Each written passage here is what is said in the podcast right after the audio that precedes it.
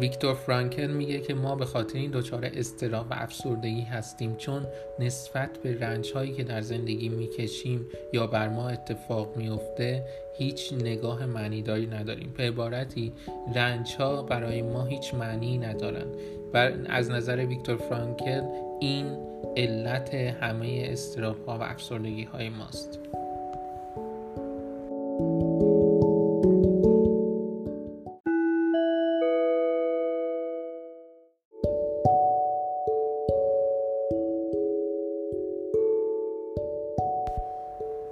روانکاوی ویکتور فرانکل یک روانکاوی تجربی و وجودگراست به عبارت اگزیستانسیالیسته در این روانکاوی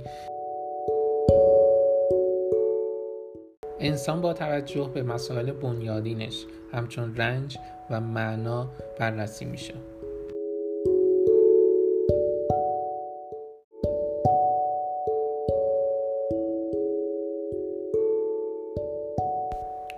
حساس حرف ویکتور فرانکل در این نکته است که ما در زندگی دچار رنج هایی میشیم. به عنوان مثال رنج بیماری همچون کرونا.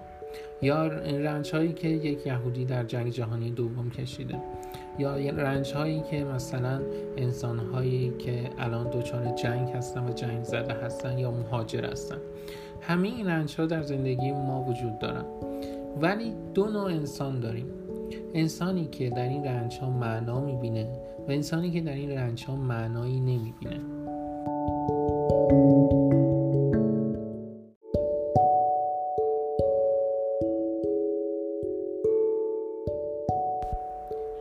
اما این نکته خیلی مهمه. از نظر ویکتور فرانکل رنج ها به خودی خود و به ذات معنایی ندارن.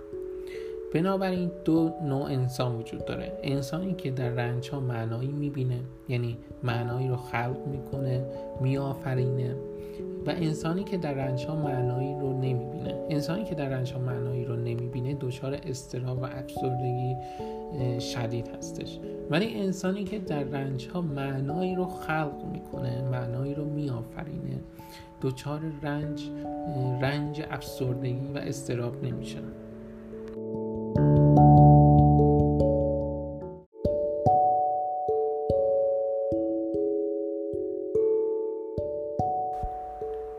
بنابراین ویکتور فرانکل اصلا و ابدا نمیگه که رنج ها معنا دارن معنای به ذات دارن به خاطر دلایلی برای ما اتفاق افتادن. اصلا چه این منظوری نداره. بلکه اشاره می‌کنه که انسان توانایی خلق معنا رو داره و این توانایی آفرینش معنا که ویکتور فرانکل به عنوان اراده به معنا مطرح می‌کنه تفاوتیه که انسان با حیوان داره.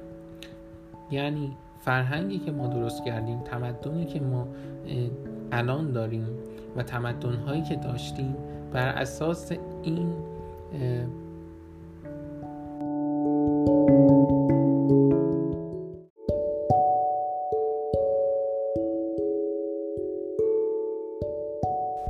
تفاوتی هست که ما با حیوان ها داریم.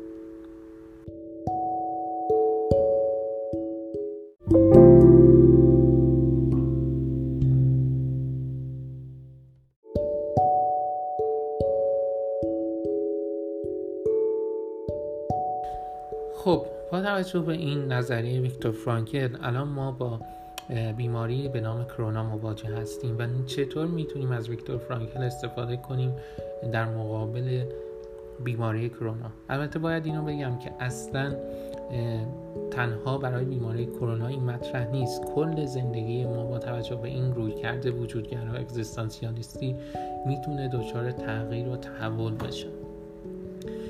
وقتی ما دچار این بیماری کرونا هستیم در جامعه ما وجود داره می‌تونیم چنین معناهایی رو خلق کنیم بیافرینیم. به طور مثال می‌تونیم بگیم که اوکی ما با این بیماری مقابله می‌کنیم با این بیماری میجنگیم شکستش میدیم. برای اینکه فردای این بیماری کرونا فردای روزی که این بیماری کرونا از بین رفت ما با خانواده باشیم. یا جامعه ما بهتر بشه جامعه ما سالم بشه. یا اینکه ما به هدفهایی که در زندگی داریم برسیم.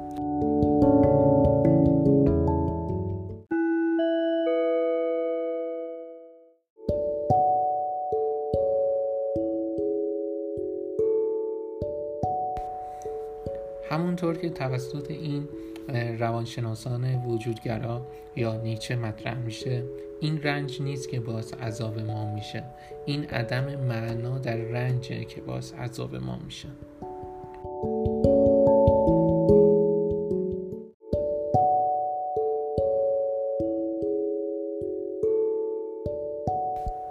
ولی ما برخلاف حیوانات یک نیرویی داریم به معنای نیروی معنادهی به رنج ها که می‌تونیم با اون نیرو خلق کنیم بیافرینیم و با این آفریدن به فرای رنج ها با استفاده از رنج ها و ساختن خود رنج ها به فرای رنج ها بریم.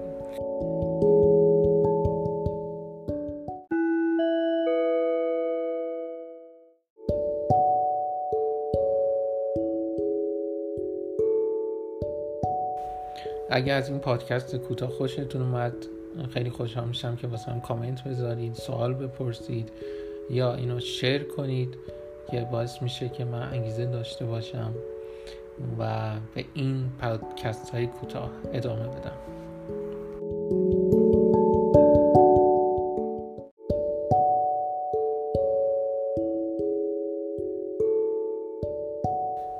اما آفرینش معنا یک نکته خاصی داره.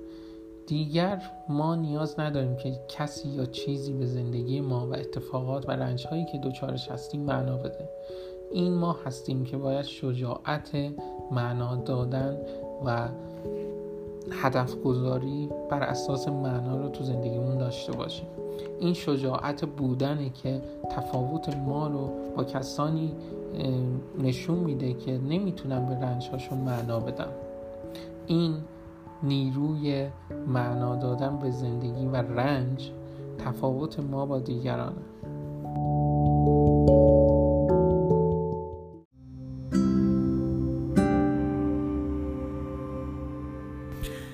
سلام من امروز داشتم یکی یه ویدیویی از گریوی می‌دیدم. گریوی یک کارآفرین در آمریکا. که می‌گفت که الان ما در دنیایی هستیم که با توجه به این سوشال مدیا ها شبکه های اجتماعی می‌تونیم ایده خودمون رو در زمینه اقتصادی کارآفرینی نوآورینی یا هر چیزی مثل جامعه شناسی فلسفه هر چیزی ارائه بدیم و هزاران نفر این ایده رو بشنون. ولی سوالی که واسه من مطرح شد اینه که من خیلی زیاد می‌بینم حالا تو دایره اجتماعی خودم که آدمایی هستن که یک حرفی رو بارها به همان شکل و همان محتوا تکرار می‌کنن و از این ناراحتن که چرا حرفشون تاثیرگذار نیست. سوال من سوالی که واسه من مطرح میشه واسه در مورد خودم اینه که آیا مشکل از خود ما نیست؟ مشکل این نیست که شما خب همه ما مثلا عدالت رو دوست داریم ولی این که نمی‌تونیم به کسی که مخالف عدالت در اقتصاد این حرف رو به صورت استدلالی واسه مطرح کنیم که قبول کنه به نظر من مشکل از ماست. مشکل از گفتمان و استدلال هایی که ما ارائه می کنیم هستش باید به این فکر کنیم. به نظر من دیگه تو دنیایی نیستیم که فقط یک نفر حق حرف زدن داشته باشه و یکی بشنوه.